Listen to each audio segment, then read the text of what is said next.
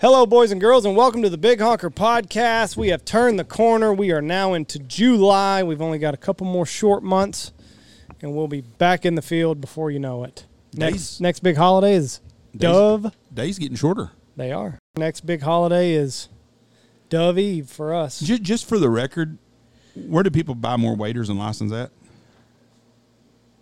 Uh, Arkansas. And if you're going to live in Arkansas, if you're going on. to live in Arkansas, what do you need?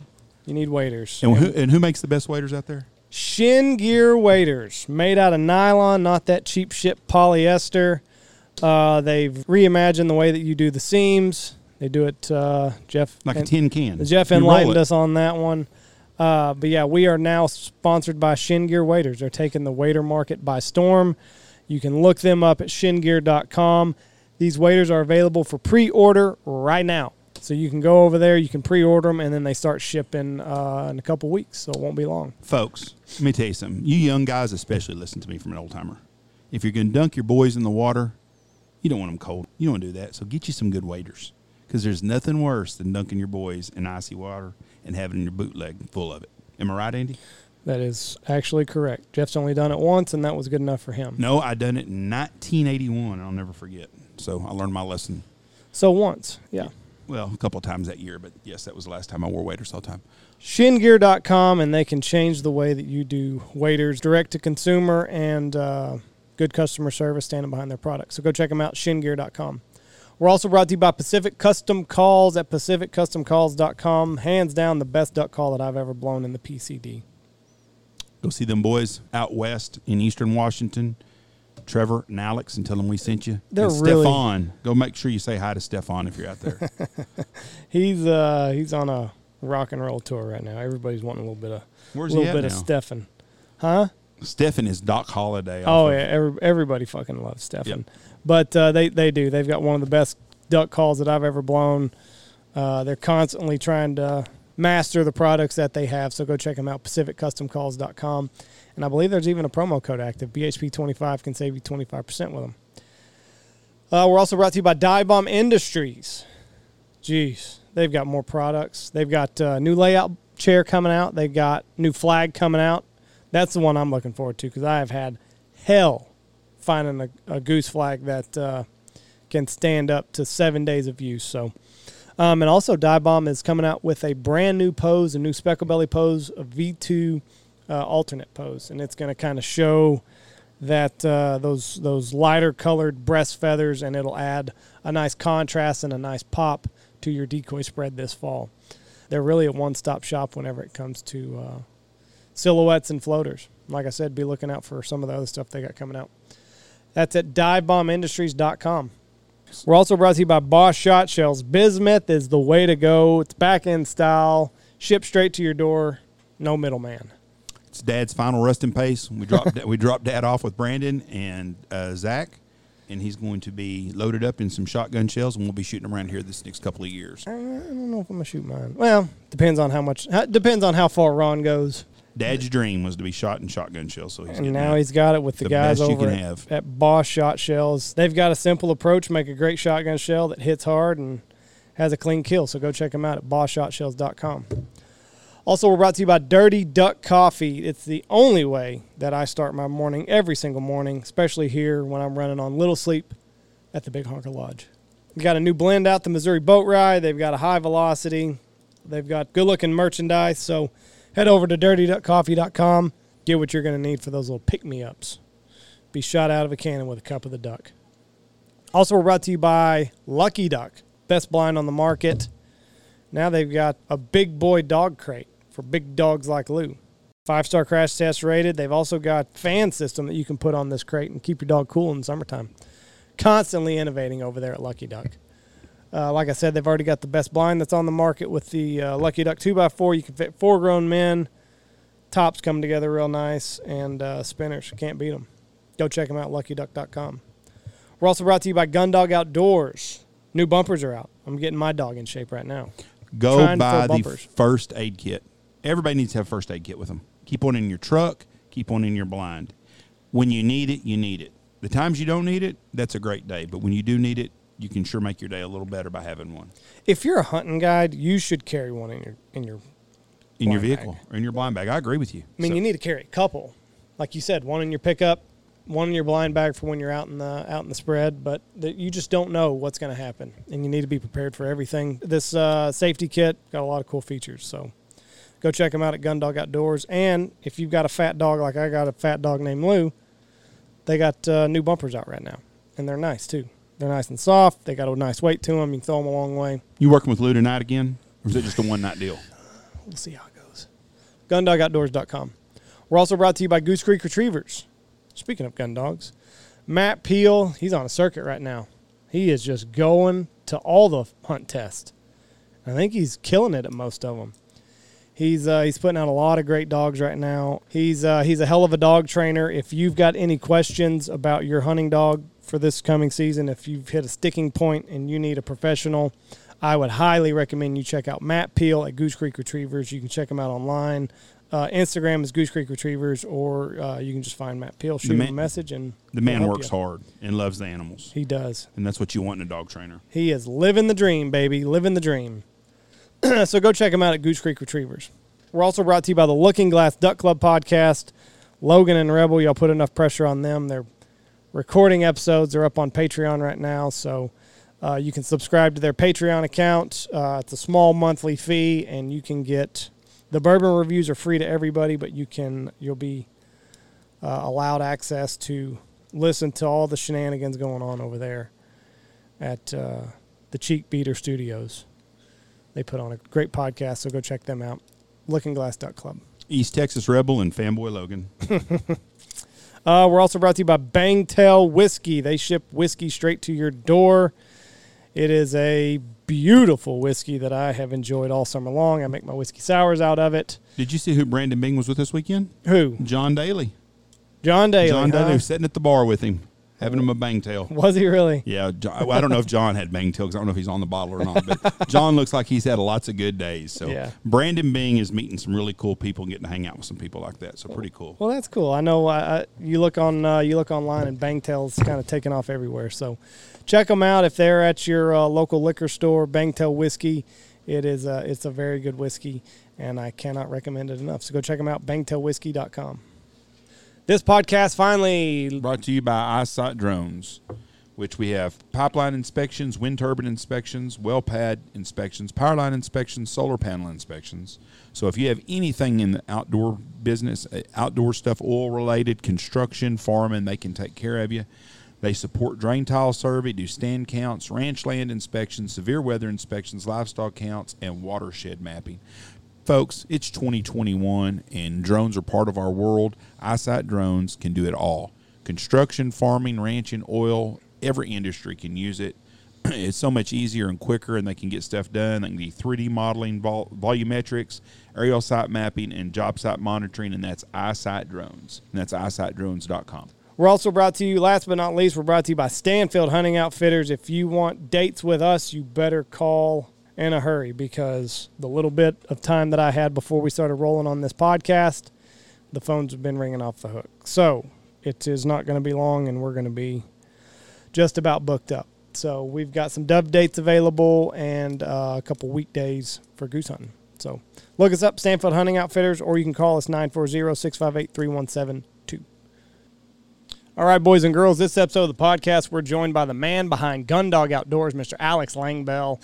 Uh, he's reached retirement. He's a retired man. He's out there in Montana farming ducks now. He's in a great spot. We had really glad, uh, really glad to have him back on the podcast, and we hope that you enjoy it. Here he is, Alex Langbell.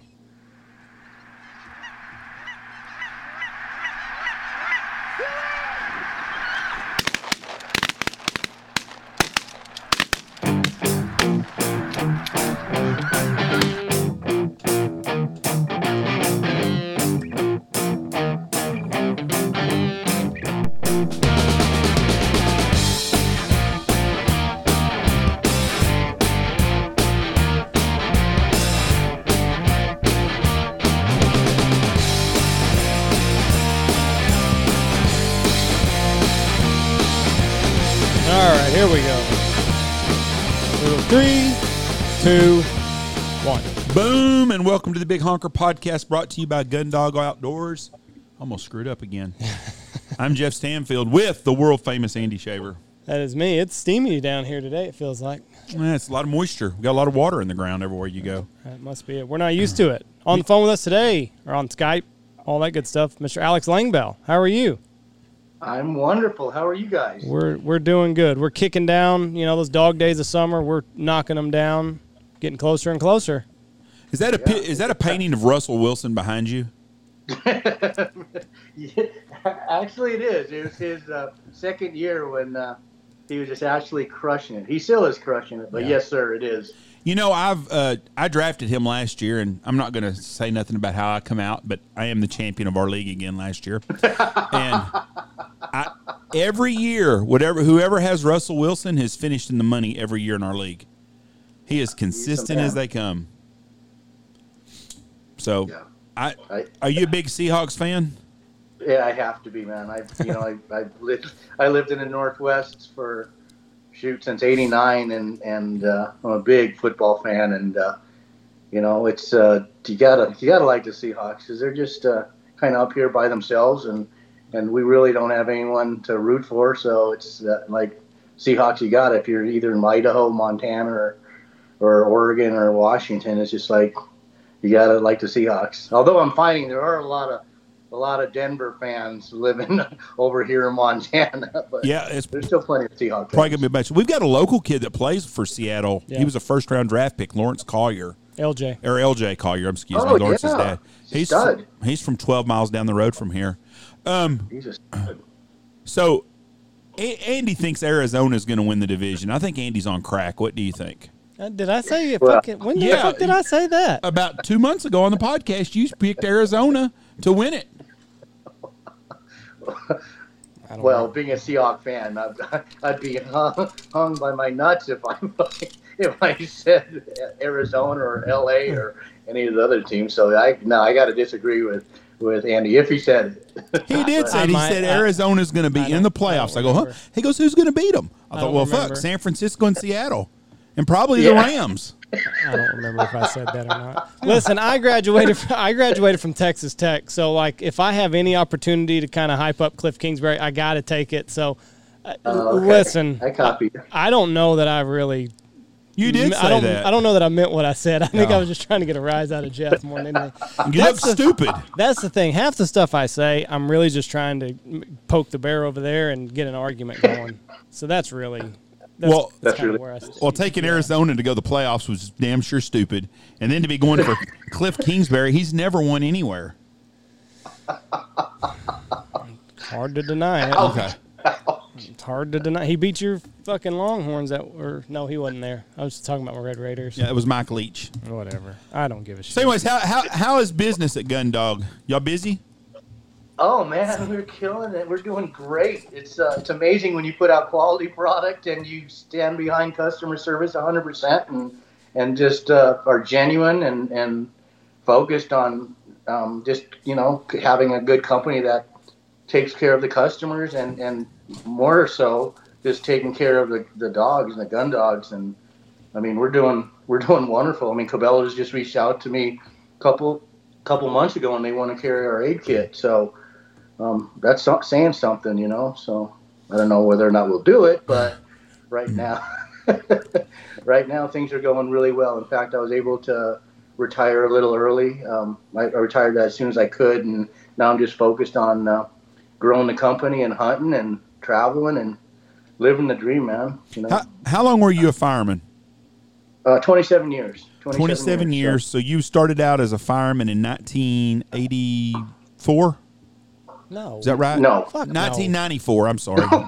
94. I'm sorry. God Christ, almighty. Chef. You started as a fireman in 1994. yes, exactly. 94. Good job. Was there a big? yeah, I started out a volunteer and then I became a resident and then I decided I really want to do it for a living and I just started uh, testing and then yeah, became a fireman and and I, I never thought I wanted to move up the ranks. I thought I was going to be happy with just being a firefighter, but apparently my bosses thought otherwise and uh, I kept getting promoted and ended up uh, as rank as a training captain. So I was responsible for running the training division for our, our department and so that was pretty pretty cool uh, position. I didn't get to, I didn't have the glory of fighting fire and going in and coming out all you know after the after 20 years. But the last six years, I trained over 40 firefighters to to do their job, and now they're working. So that's it's pretty rewarding knowing I put got my stamp on those guys, and and they're really solid individuals and you know carrying on the tradition of being a firefighter. Did you notice a big change? My dad was a retired firefighter. Now he was a fireman from the 70s to the mid 90s, but did you notice a big change in the fire department with uh, everything being so politically correct and not as much fun as it was when you were a rookie fireman and younger? You know, it's pretty funny. I was just talking about this to the coach of the local uh, high school football team here at the gym I was working out at, and I was talking about um, how over on that um, on the on the left side, I mean the west side of the state, Yeah. um, they're it like anyone can in their mindset anyone can be a fireman. Like if they fail the academy, um, we'll put you re- re- recirculate you through and you'll make it the next time. And and they're just wasting money and time. And and I'm going to tell you right now, I've been in plenty of fires. I've been in situations where uh, I've been scared for my life. You know, obviously you just, you just do it, the job, and you don't say anything. But there's situations where you need to be on your game as, as an athlete, and and and not every it's not a job for everyone. Not everyone can do that job of firefighter, and unfortunately, with the politicians out there, they feel like um, it isn't necessarily the best man for the job. It's a they feel like they have to hit a certain quota and do stuff like that, which is completely wrong. Whereas in our department, our training division, we're on a much more conservative part, conservative part of the state, where um, our philosophy is the best man for the job or woman, and it was it didn't matter. I don't care if you're purple, green, blue or gray, you know, blue or gray. It's like as long as you can do the job and you're you can beat everyone else out and do the job, and you, got the job. And but they don't see it over there that way. They see it's just like, oh, we got to hit a certain have a certain class of individuals because there's not enough of them in it, and it's completely wrong. Because I'm telling you right now, I've, I've been doing it for I did it for a long time, and there's situations that not everyone can handle. You know, not just physically but mentally, and right. so that's why it's our department really focused on making sure you're physically able to do the job and you're mentally able to do the job. And so um, I had I had a, my training lieutenant was a, a ex-marine sniper. Just and he was Joe Burbank. He had a jaw that was just like a rock, and he would scare anyone. He scared me, I was just an officer. But anyway, he was in charge of of making sure our young guys um, they would pass academy, and and I didn't. We didn't pull any punches. We didn't let any. If you didn't, if you didn't handle it, if you couldn't handle it, we sent you down the road. We just we're not going to deal with that politically correct stuff. And luckily, we didn't see it yet. I'm not saying it's not coming, but when I left, it was still we had standards. We have a we have a bar we set, and that bar we're not moving it for anyone. Either you you passed that, you made it, and you're you're Yakima firefighter, or you're not. And so that's um, yeah, politics has Jeff. It has creeped at, crept into the, the fire service, and a, as we all see in the, the, police service as well. I mean, it's ridiculous what the new poor guys going through. The new law passed in Washington, I guess yesterday, is absolutely the most asinine thing I've ever read. Police cannot chase you for ninety percent of the things unless you've killed somebody. I think it's that way uh, other places. And it's the stupidest shit ever. You can rape someone, but you can't. We'll just pick them up later down where, the road. Where, where was that? Was it? It was after one of the shootings where they said that they would enact a no chase policy. Yeah, I just because I, I, think it was a shooting in Chicago, maybe with the retarded kid. I don't think you can say retarded, Andy. Well, I mean, you should know better than that. Whatever he was, he was Men, on, mentally disabled. What was his name? Little killer or something like that? Oh, little homicide. Yes, yeah. He I wasn't retarded. He was just a thug. One of them was retarded. I thought. No, he's just a thug. But oh. Washington State just passed this law where you can't chase nobody for ninety percent of the things that you would chase them for. It's the dumbest shit ever. It's just let the cops have a free pass. I mean, the bad guys have a free pass. Cops don't have a chance to do their job no more. No, uh, twenty percent of the police force in Seattle would quit last year. Quit or moved on to other departments. I don't because they can't do the job. Yeah, I don't blame them at all. And not only like you see this in so many where people are lowering like the bar to, to be in they're lowering the bar to be in military and all these places, but not only is that dangerous to like you as an individual, it's dangerous to the people that you're working with. I mean, Absolutely. you know, I don't. How much do you weigh? Two hundred pounds? Two hundred ten pounds? Yeah. Yep. 200 pounds. Yep. Two, 205. I mean, if you lower the bar to where somebody can, you know, only has to lift 115 pounds, and that's all they're capable of doing, and you fall out in a fire, well, how are they supposed to drag you out? Correct. That's exactly. That's exactly. You nailed it, Andy. That's exactly what we preach. It's like you got to be able to do your job and pull someone out, and and that when it comes down to it, we're doing a job. You know, not not all the times life threatening, but there are times in your career that it, it's going to be dangerous, and you're going to have to pull people out of buildings. I've pulled out many people out of buildings, um, some alive, some some not so much, but you still need to just man up and, and do your job. And, and unfortunately, with the, the silly laws that they're passing now, it's it's just really hurting the industry. And and you're right, it's it's endangering the taxpayers, the citizens, because what if that's your your you know father, your your mother, or your grandfather in there, and you got someone who can't who who took three times to pass the academy because they physically couldn't do it, and but because we want to meet our quota, we you know that's just not right. And so, um, but this this country is is a mess in my opinion. So that's why I, I moved out to the sticks to where I have a long driveway. so what what were some of your uh, some of your closer calls during your career as a as a firefighter? Looking back on uh, that, I've had I've had uh, I've had three incidents where I I probably could have died. Um, one incident was in a big uh, warehouse paint warehouse fire, and we were our crew was always assigned to go in. We had a really badass crew. When I was this is when I was a firefighter for lieutenant, and and the, and uh, we were always assigned the tough the tough tasks, and we had to, this fire that we were either going to go in and put it out in within a few minutes or get out and just going to call it.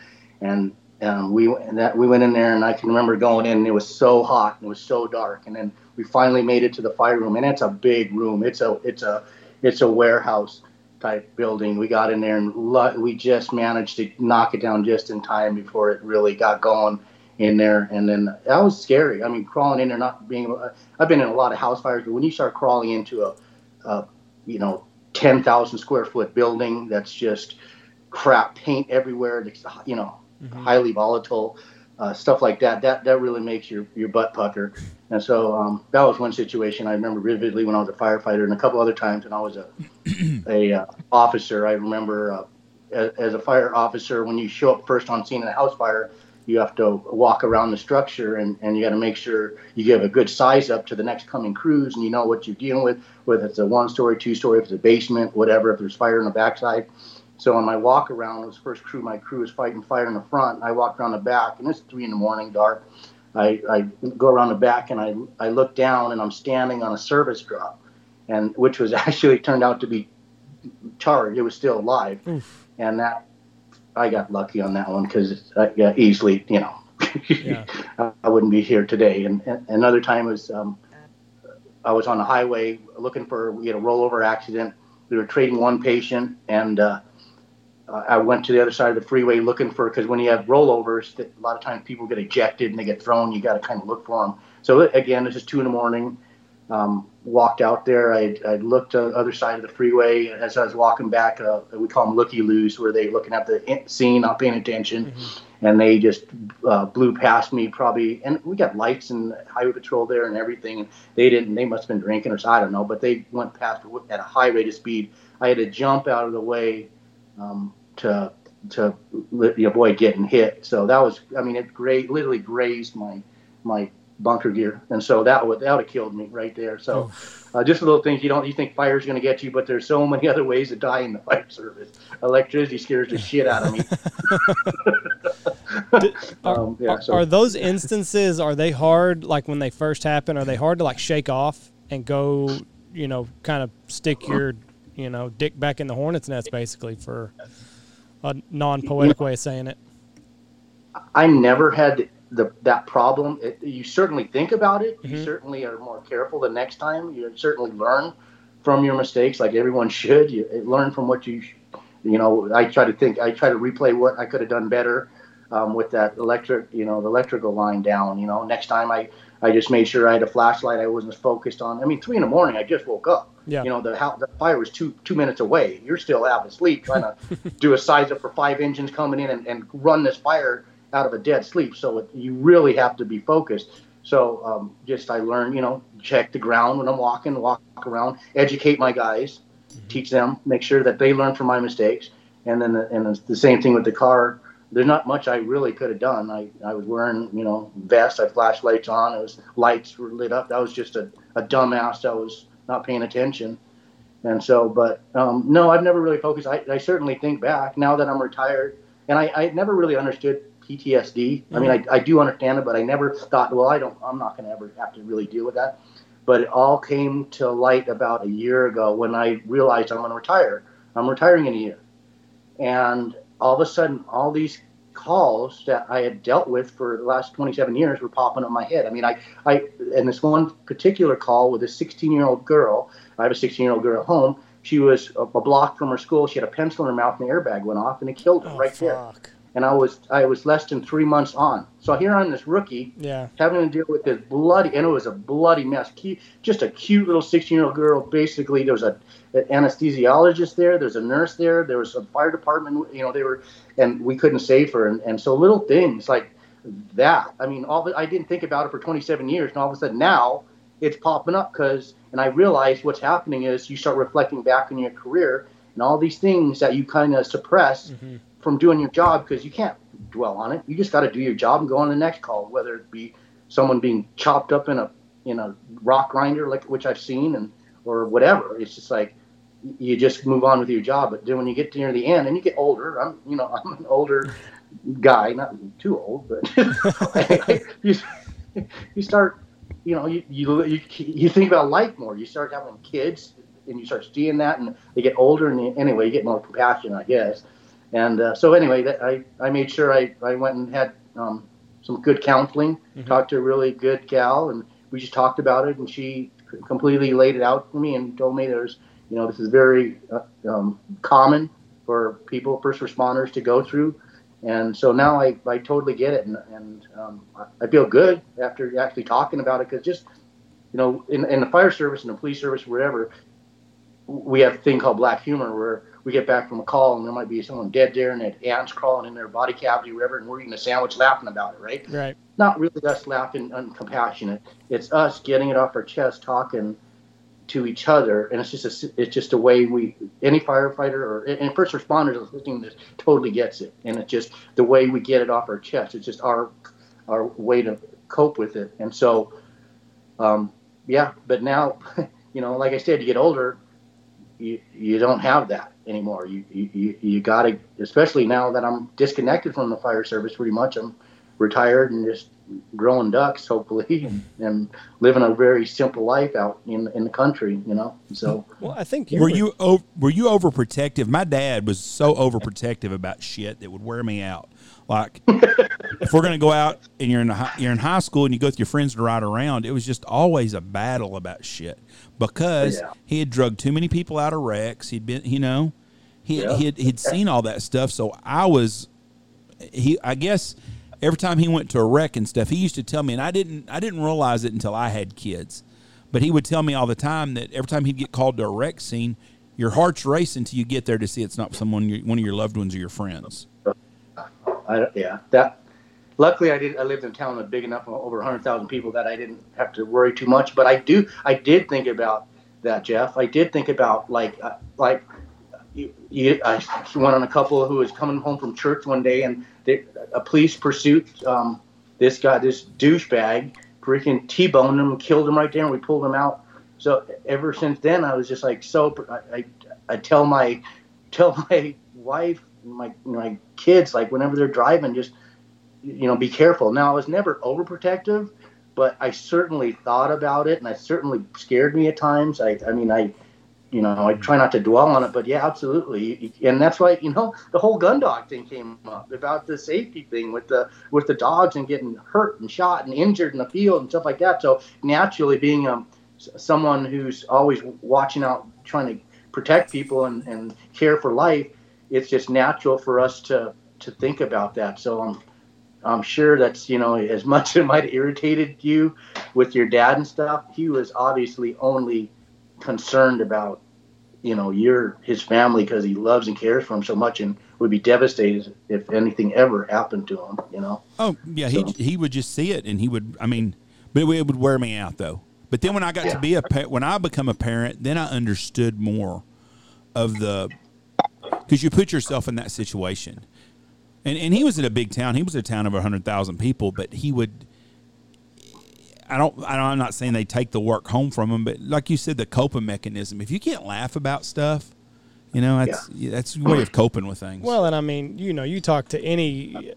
We have firemen hunt out here. We have police, military, you name it, and we, you know, we see it, and that's just that's just kind of the sense of sense of humor is also not the, but it's just like you said, it's just the way that they can talk about it, and I mean, you know, we've got a guy out here that's had to work. Um, he's had to work some of the school shootings and you know just talking about some of the things that he's had to see you know little kids that just you know they're laying in the middle of the hallway and just the things that he has to see. I mean if if if if he didn't have a group of guys that have also seen that and be able to talk to them i mean he'd go insane There's no way to no way to acclimate yourself to walking into a building and seeing seven people.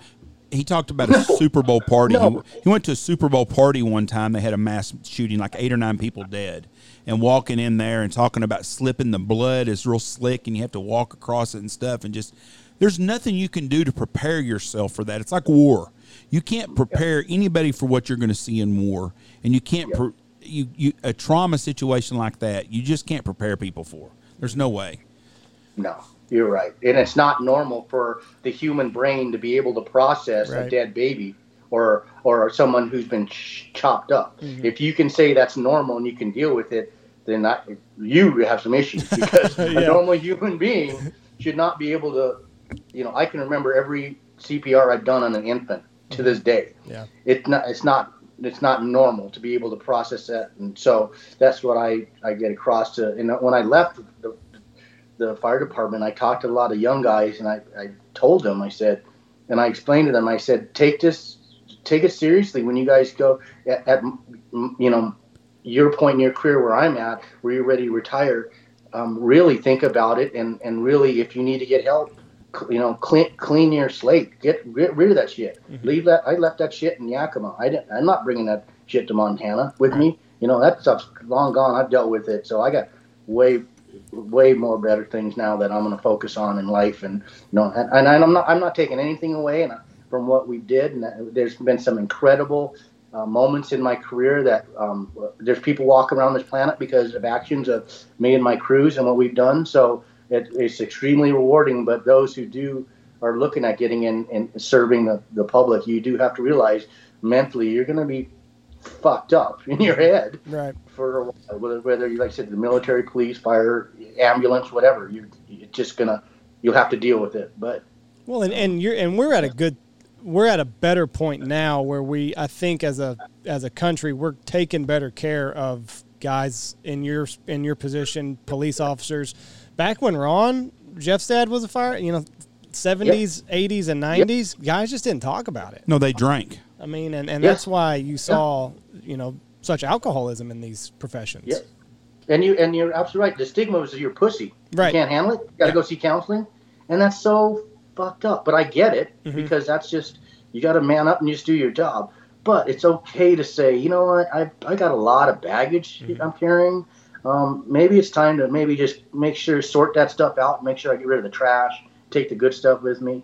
And so, it, yeah, it has changed. Um, and um, for, it's important too. It's uh, you know mental health, and it's just making sure that we're all squared away and we live a good rest of your life because we, you know, those who did, you did serve just like his dad did, and so hopefully he's he's well. Well, he's dead he's now. dead. He died of He cancer. died of cancer last year. So Yeah. he is well. He's he's Yeah. healed. He's a lot better off now. He, th- This this election would have killed him. Yeah, so he- it wouldn't have done any good. He would be pulling his hair out if he saw some of the shit that's going on right now in today's America. Now, Sounds like a great man. yeah. Um, I, I will tell you this much. I think one of the reasons why in the 70s and the early 80s that those guys didn't really step up and need, ask for help. My football coach was a Bataan Death March survivor. Those guys were were, were, were, the, were the generation before the, the, my dad's group of guys. Well, it's hard to go to a guy that went through World War II and to go to them and say, you know, I saw something that really bothered me today. Because 90% of all the men in that generation before them had all been to war doing stuff. And it's kind of like the PTSD and all that stuff. Those guys just come home from war and they put their boots on and went back to work. Now, I know a lot of them had issues probably their whole lives. But mm-hmm. those guys were not the kind of guys that were going to be sugarcoating some guy who saw something. Oh, you saw somebody in a wreck and they got killed. Deal with this shit, you know. I seen yeah. 16 of my buddies get shot, you know, storming the beaches in Normandy. So you're just gonna have to learn to live with shit. And I think that's yeah. probably why we've gotten to a better place where we realize that people have emotional problems. Yeah. Before we get off the fireman stuff, what is your record on CPR? Did you ever say? Did you ever have have a survivor?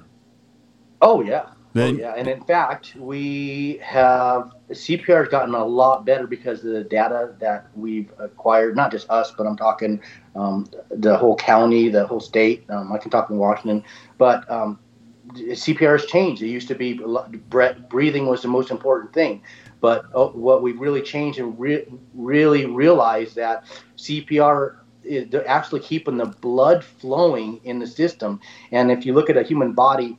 Um, the, the C, they call it high um, um, high performance CPR, to where it's constant. You constantly doing great CPR, and you're rotating guys or gals through it quickly. So you got fresh bodies on that because that they've just found it so much important, more important to get that that the constant blood flow. And so um, you're seeing a lot more survivors. Before it was when I first came on, it was unheard of. The, the survival rate for CPR was like I want to say less than 20%, if that. Now we're up to over 50% to 60% in survival because of the different CPR techniques and um, the, the, quick, you know, pre-hospital uh, care that we're doing and being able to do that. So, um, yeah, I, we definitely have. Um, I've I've had um, over probably a dozen people make it because of CPR that we've done um, over the years, and more so, like I said, near the end of the career back, you know, in the um, early 2000s uh, when they really started changing that and stuff. So um, yeah, so if any any of the viewers, that's the best thing you do. You don't want to put your your lips on their dirty ass mouth. You don't have to. Just push on that chest as as you know deep and fast as you know at a good rate, and go take a first aid class. They'll show teach you the same thing. And um, no, that's that's what saves lives. Really, is that just pushing on that chest. Dad was hundred percent, seven for seven. Zero, they all died. They all died. Every one of them. He that was his joke out here. He said, "If you need me to do CPR out here, you're fucked because I am I am seven for seven, and they're all in the graveyard." Did do you guys in, in Yakima? Did they run the ambulances with the fire department? They do. They do. We have a, and it was actually a blessing because a lot of departments to to justify them, they would they would have an, a paramedic and an ambulance, and they transport the fire department to actually transport where we just we didn't do that. We ran EMTs and on fire trucks, and we responded with the ambulance. So we'd do our stuff, throw them in the ambulance, and send them off, and go back to bed. The most, whatever we needed to do. The, so the thing that's got to be frustrating on that is the amount of overdoses that they're having to run these days and giving Narcan. Oh, Same guys you know, over and over and over again. Which is funny. I'm just talking about that again today about the Narcan. We started carrying Narcan about five years ago. Narcan is a drug that makes uh, heroin overdoses, any opiate, all of a sudden de- uh, be suppressed and they come up um, like nothing happened. And so we started carrying it because it's very convenient. Our budget for Narcan for the department is unbelievable because of the amount of people we brought oh, back. And it just, I don't know, maybe this sounds impassionate, but it's like, at what point do you just, right? Enough is enough you, you're you're a leech on society. You're you're taken away from something where I could be helping someone who really needs help. Yet you decided to put yourself in this situation um, and do drugs for your whole life and overdose and and cost the taxpayers money and mm-hmm. cost possibly someone like I said, you know, I could be responding to another incident or another engine has to respond from further away. So it's just I don't know this this whole thing about continuing to just do the keeping bringing the drug addicts back, and, and now they want to legalize that they in Portland. What they there's no legal drugs in Portland or something like that anymore, and I think so. or, or I don't know. Um, and you know, so you look at how easy Narcan is, and it's free. If you overdose, you're going to get rescued. But we've got a, uh, I've got a buddy of mine. His kid has uh, diabetes, childhood diabetes. Fucking insulin's out through the roof. I mean, they can, you know, they can barely pay for this shit, and Yep. they're just going to give away Narcan to a, a, a crackhead in an alley. Yep.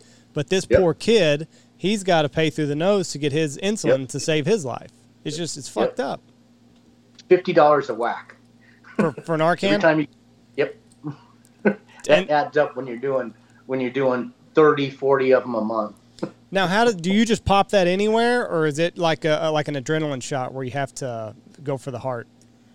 The Uh, Narcan. no, it's just uh, basically it's just your you just squirt it right up um, right up in their nose. It's, Oh, it's a nasal Narcan. You squirt it up there and they're breathing, breathe in there, and all of a sudden they they revive. Now there are the medics do carry do carry it in a, a bottle form where they can inject uh, directly into the vein to where it's a lot faster. Mm-hmm. But no, that, that nasal Narcan that we carry, you just squirt it up in their nose, and then within a 30 seconds to a minute, all of a sudden they're talking to you like, "What are you guys doing here?" Well, dude, we are breathing for you. You're about to die again. And they're mad a lot of times because they lose their high. Oh, absolutely. That we we teach all our new guys that be ready to fight or be ready to restrain them because when they come back, if they and we've had that, we've had we've gotten into some altercations and but we always have PD. Um, We always have them there as backup, but now they can't do anything, so we're just stuck fighting them ourselves. I have a I have a shitty attitude, and after I'd done one Narcan to some guy, I'm gonna have a hard time reacting very fast to save his ass. If you want to die, go right ahead. I'm just Yeah. I'm a Christian, but I'm not a good Christian. I'm not gonna walk across the street to save your ass. If you don't want to Well, help yourself, then that's your problem. Agreed. And that's I agree. and I feel sorry for the guys that get put in that situation. Now, was was it hard for you to transition from firefighter to your desk job? Is that another hurdle that was hard for you in your career? very hard um, because actually when they put me in that position they made me a training lieutenant. Mhm. and so i was in charge of training all the new guys and i was i did a lot of the physical work of the training aspect whereas a training captain he he kind of sets up the programs and does a lot more working with the state and stuff like that. So i was still hands on but i'm now i'm physically out there training with the guys and i didn't want to do that shit. I wanted to be in the mix. I wanted to get in there with my, my guys. I didn't want to leave my my crew. I wanted to get fight in the fight.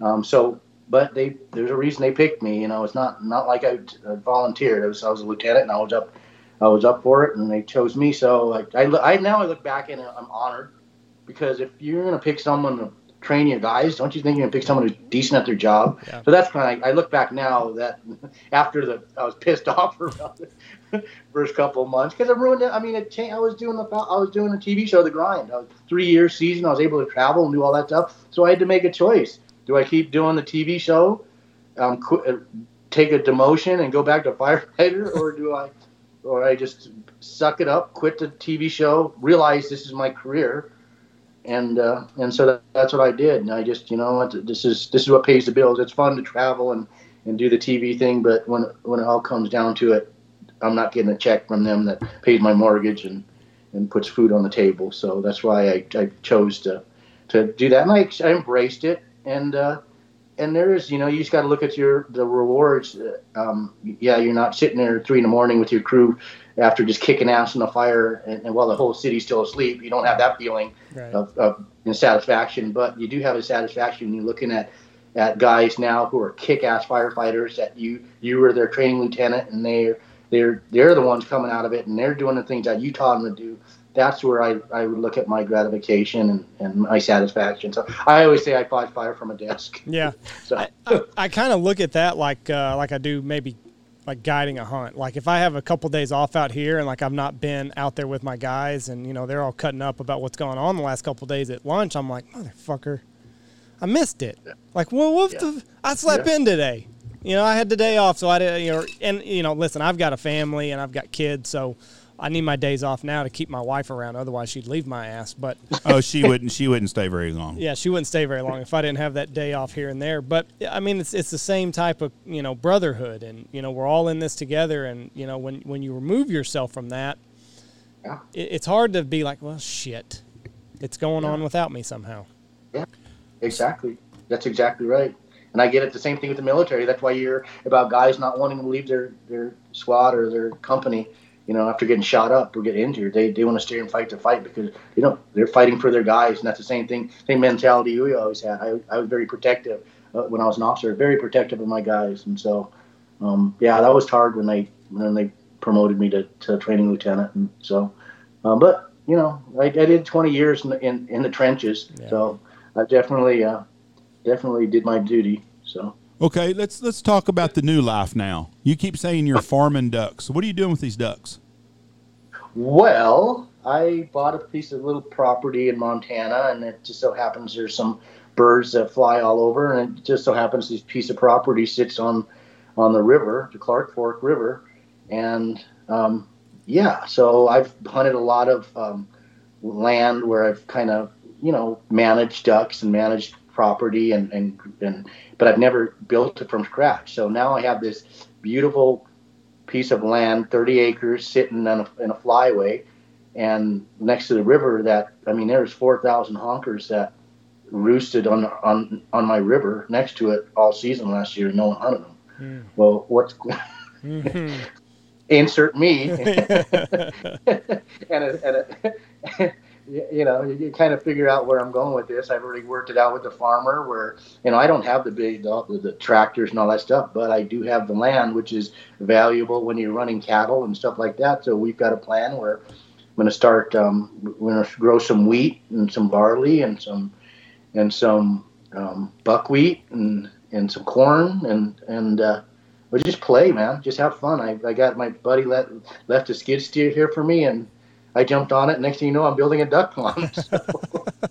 So, so yeah. Was Montana always the exit strategy, or did you look at some other states before you settled on? I Montana? looked at Montana was always dear to my heart because I lived here when I was young for about three years when I was when I was a young man, um, and so it was always I, I always kind of wanted to come back to Montana. I did look at Idaho, but realized that the entire state of California is moving to Idaho, and so and, so um, and I looked at Wyoming, but Wyoming just doesn't have the waterfowl draw that Montana does. I've hunted Montana um, a couple times on the TV show, both TV shows, and it's always done. It's always been very good to me. The scenery it can be unbelievable depending where you're hunting. So that's just kind of where I just wanted. Plus, I can I do like chasing big game once in a while and and being able just to buy an over the counter elk tag and be able to hunt bull elk over the counters is pretty awesome too. So um, it's just something that yeah I've just kind of been drawn to. That's where I wanted to. I looked the hardest in Montana, and it, it was really easy to, to decide once I started really doing my research and and wanting to get somewhere where I just kind of like I said had my own little little world where I didn't have to mess with dumbasses anymore. Yeah, well, Montana's the place. Just give it time, though. If they, if California, if uh-huh. all those assholes figure it out, they'll be. I don't think they're going to stop at Idaho, the little fuckers. no, no, If no. the people would come from California and move and realizing they're escaping all the shit they're getting sick of, but don't come here and try to change it to where they come from. That's what the problem is. that's absolutely right. And it's that way. Yeah. in Austin, Texas is that way now. That, that, they've turned it into fucking law, L.A. The east side, East L.A. is what all of Central Texas is becoming fast. Yeah, it's it's sad. We're not going to be. I'll be. Yeah, I, I feel sorry for my for my kids and my grandkids. You know, right now I'll be dead before it gets here, but it's going. It's coming. It's all coming. Where it doesn't matter where. It's all coming. By 2050, you won't even be able to tell the United States from uh, from a lot of places. I don't think. I mean, Europe's not the answer. Europe's a shithole. Oh, Canada's not the answer. No, fuck They no. got that's about it. There's socialist society. Uh, th- t- look at how much everything costs up there. I just yeah, I don't know. Someone told me today. They said if you take out the 11 metropolis areas in the United States and just dissolved them, the United States would be a great place to live. Still, it's like yeah, that's exactly right. Problem is, that's where all the people are. That's that's you know it is. But I would much rather be where you are in Bridger, Montana, or to be in Napoleon, North Dakota, than I would to be living in Los Angeles or Austin, Texas, or anything like that in a heartbeat. Yeah. And if I was raising kids, I don't. I understand raising kids, and you got to make money to raise your kids. I mean, the money's what makes the world go around. But if you can give up some of that money and go put your family in a small town, you're doing your family a, a you're screwing that family by not doing that if you can. Not everybody's in that position to do that. I understand that. But if you can do it, take less money and move to a small town and spend time with your kids and family because once your once your kids become 14 or 15 years old, they don't have no use for you till they're about 30 anyways. Yeah. That is true. We started this podcast when I was about thirty, so that, that's that's living testament to that. Yeah. Because before that, you don't realize. I mean, that's just the way it is. We're all that way. You've got a you've got a daughter. How old is she? Two daughters. I have a 30 year old who's just uh, just a rock star. She's all over the place. You don't see her. I try to get her on the podcast, but she's too busy for for me. And and then I got an 18 year old who just graduated. She just graduated with her AA as well. So I'm super proud of her. She's going. Unfortunately, she's going to Seattle Pacific University, but hopefully she gets done with that and moves out somewhere. But you know, she she understands where I where my political philosophy lies and what I believe in, my values and family values. So hopefully that carries her. She doesn't get brainwashed by some of the the BS that's going over on you know on that on that left side But of you- the coast. But you had two 14 year old daughters in your lifetime. About 14 is when they become mm-hmm. stone deaf and they're smarter than you are. My brother's got a daughter that's that way right now. Oh my god. Don't matter what the fuck he says, she knows more. She just, Yep. but it's that age from 14 up is when it hits. Now, Yeah. at about 27, 28, kids start realizing that their parents weren't so stupid and they, they get a guilt, you know. Well, I was a real asshole to dad or mom all those times, but it, it's hard. But to raise those kids, especially in the big cities nowadays, is crazy. I, I couldn't imagine having a daughter, anyways. You're not built for a daughter. Neither. I, I don't. No. Well, I say that. I don't know that any guy that hasn't had a daughter that it imagines having a daughter. Like, you seem like you've handled it pretty well, but I don't know. I, I've got two boys, so I've never had to put myself in that situation. But like, you're a lot tougher, I think, having a girl.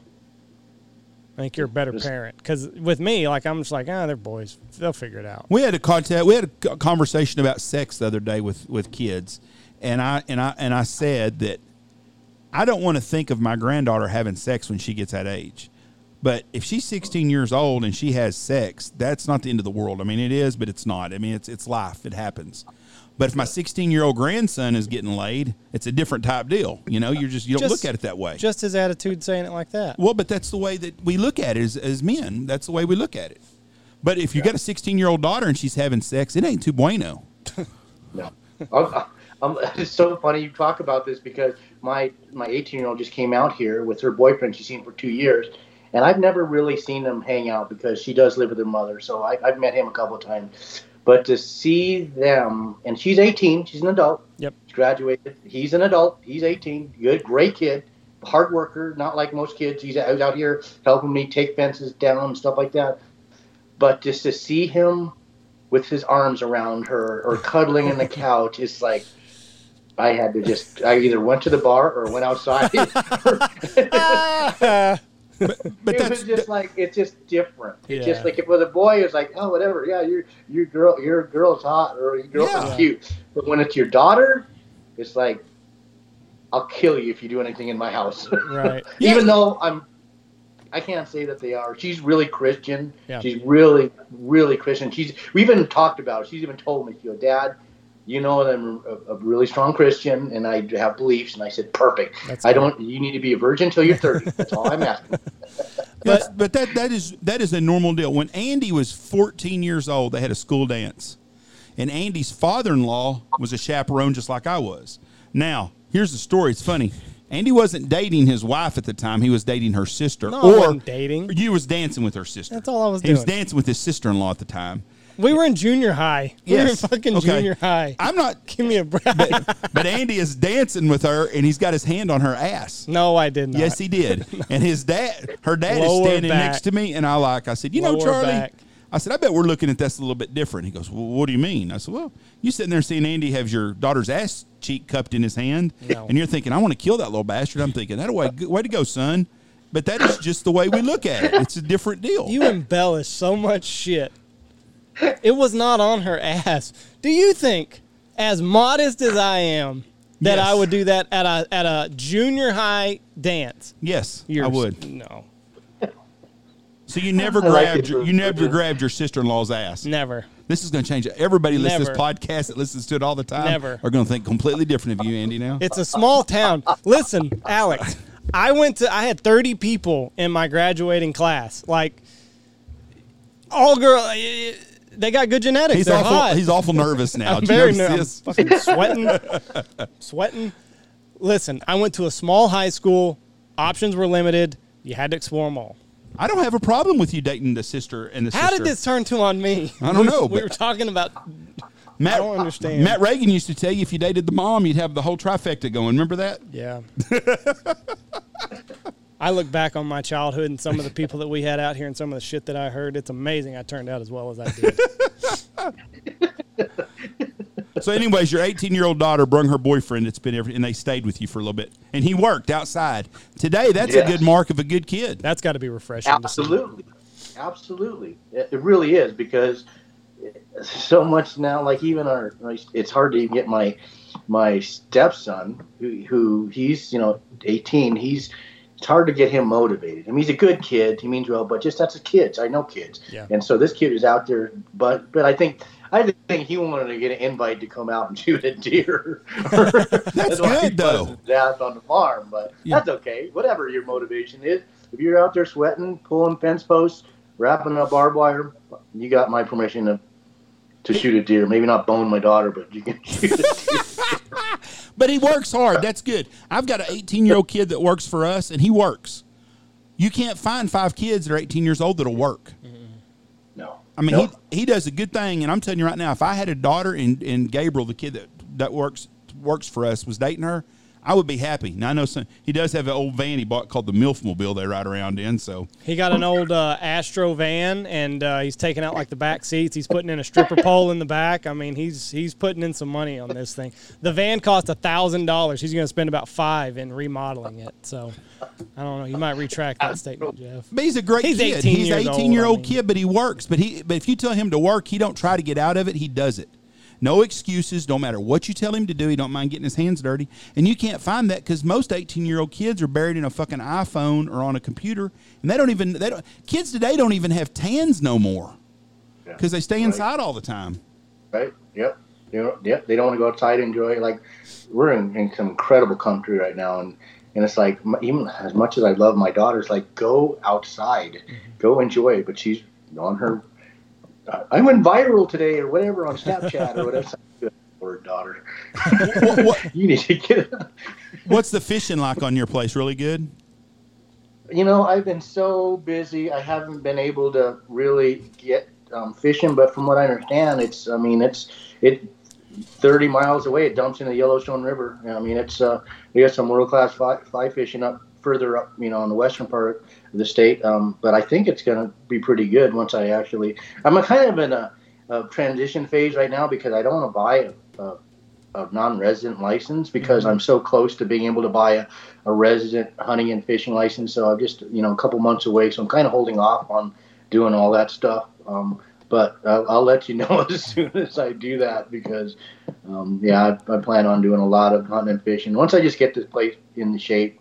Um, a couple, uh, old couple. I bought this about 30 acres. Like I said, this old couple uh, owned it. He was a doctor, um, a brain doctor, and then he, but he had gotten up with Parkinson's, so he was just they and they they just this property is way too much for them, and so I've uh, spent the last month just um, getting rid of trash and and um, pulling fences and I mean yeah, there's just a lot of work, but you know that's it's part of it. It's just something I own this chunk of beautiful land now in Montana that I can claim my own, and I hopefully don't have to leave very far to hunt it. You know, I'm hopefully gonna attract a bunch of. Well, I mean, I, every day there's deer in, in the field, so I plan, I got plans of putting deer stands up there, and you know, um, just hopefully not having to travel far to do much. I uh, I I see you on Instagram. I see on your story you're working like a like a mule, cleaning this place up. Crazy, yeah. To, it, about I'm putting ten to twelve hours a day. Um, I said it's just like the, what I've done is just like if you look look at it before and what it looks at that like now, it's like, and I'm not done. This is just the beginning. I, I plan, yeah, I plan on putting a big shop up here for the for the company. You know, big pole pole shop for the for Gun Dog, moving it in there.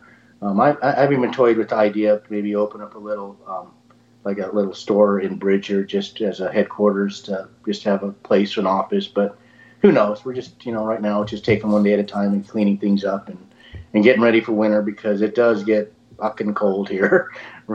I remember that, you know, like, but that's just part of moving here, and that's hopefully keeps a lot of the Californians from moving here. Bridger's exactly a, Bridger's right. a cool town. Um, are you? Is it the a lot of forest where you are at? Or are they still to the west of you a little bit? The forest is not far. I mean, we're we're 30 minutes from little town of Red Lodge, which is the foothills of uh, of uh, the uh, Custer National Forest, which goes right into Yellowstone. So we're, we're not, you know, Yellowstone. I think the east gate of Yellowstone is two hours from our house. So we're we're not far. There's there's um, I know there's bear been through the property. I know wolves have come through here. Ooh. Cougar are constantly through here. Um, I'm sure there's been an elk or two that has come, wandered through. I know that they're not far. There's a small elk herd.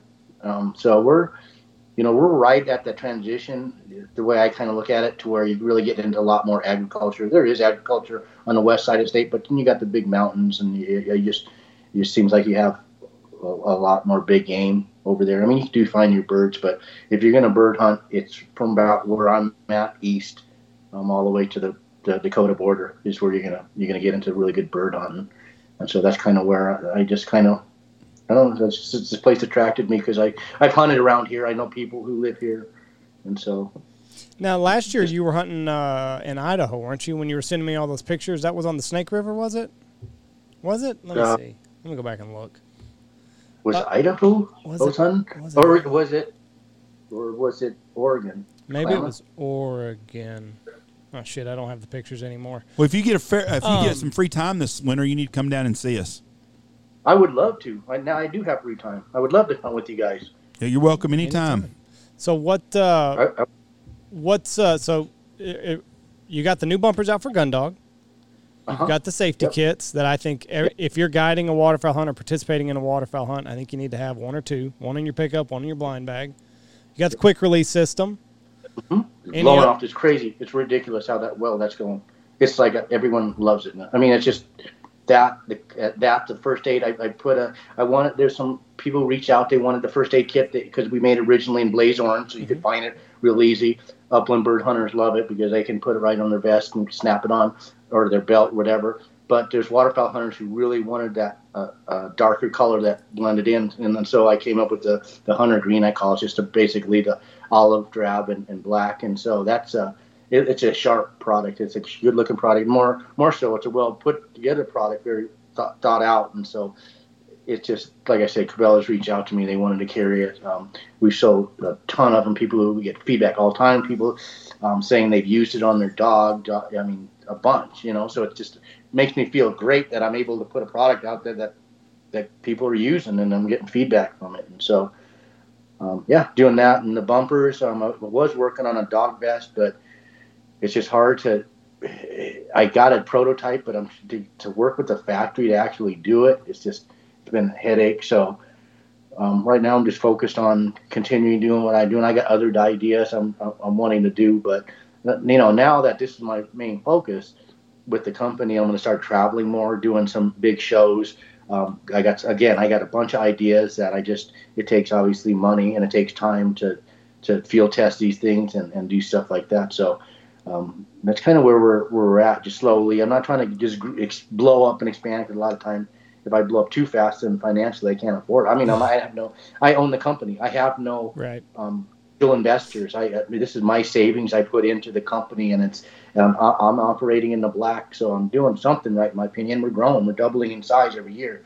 So, um, you know, I, I can't I can't say that I'm not. I mean, there's I make mistakes and things, but I'm learning. And the, the, the easiest thing I found is just have great customer service. If mm-hmm. someone's not happy with your product, let them return it. No questions asked. Maybe I'm going to eat the shipping on it. oh well, you know they, and so that's my my whole thing is just like incredible customer service as best as I can. I, I don't ever want to have a complaint about oh their customer service sucks because that's not what we're about. It's like if you legitimately um, aren't happy with our product, I will refund your money. I'll make sure you're happy because that's just we work way too hard for our money to just piss it away on product that sucks or you don't want. And so that's just my whole philosophy. Well, that's exactly right. Are you going to Game Fair this year?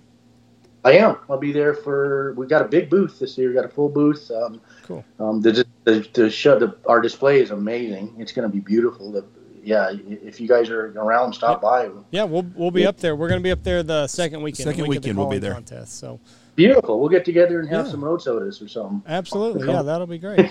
Well, listen, Yeah. I, I know you you've got uh, you got a whole farm to clear off. Um, I'm I'm glad that you you're at retirement. You're at a good place. I'm glad we finally got you back on the podcast, and uh, you know keep kicking ass out there. And we look forward to uh, Gun Dog growing, and uh, we're proud to uh, you know be a part of your team and and spread the word about Gun Dog. Yeah, absolutely. And I want to thank you guys because you guys are awesome. What I love about you guys is you guys keep it real. and You talk about real life stuff, and you don't pull any punches. And your your values are right there where they need to be. And you're not you're not a bunch of sellouts. And um, so you guys do outstanding. And I will be with you guys as long as you guys have your podcast and keep kicking ass, guys. Beautiful. We, I we, love pre- it. we appreciate Alex, and um, we'll let Andy buy some beer in Minnesota, and I'll look forward to seeing you then. I'll buy. Sound good, guys. All right, thank All right. you. See ya, You have a good day. Damn it! I forgot about that. Yeah, you're slipping, Andy. Slipping. Alex Langbell, interesting guy. Well, he lives in a beautiful place too. Man, Yes, sir. we drove through there, and I was be pretty jealous if I drove through there. And I think he gets to live here, and I'm stuck in West Texas. Yep. All right, thank y'all for listening to us. Remember, we're fixing to release the rules for the giveaway. About another week or so, and then it'll go live first part of August. All And. We'll run it about a month. All right, thank y'all for listening to us. God bless y'all, and have a great week. Check out all of our great sponsors. Go check out Gun Dog. You need that. Uh, you need that field trauma kit, and you know you do. Or if you got a shithead dog like me, you're gonna need the uh, quick release. Check out Pacific Calls, Dive Bomb Industries, Boss Shot Shells, Dirty Duck Coffee, Lucky Duck, Looking Glass, Duck Club Podcast, Go- Goose Creek Retrievers, Bangtail Whiskey, Eyesight Drone Service, and Stanfield Hunting Outfitters.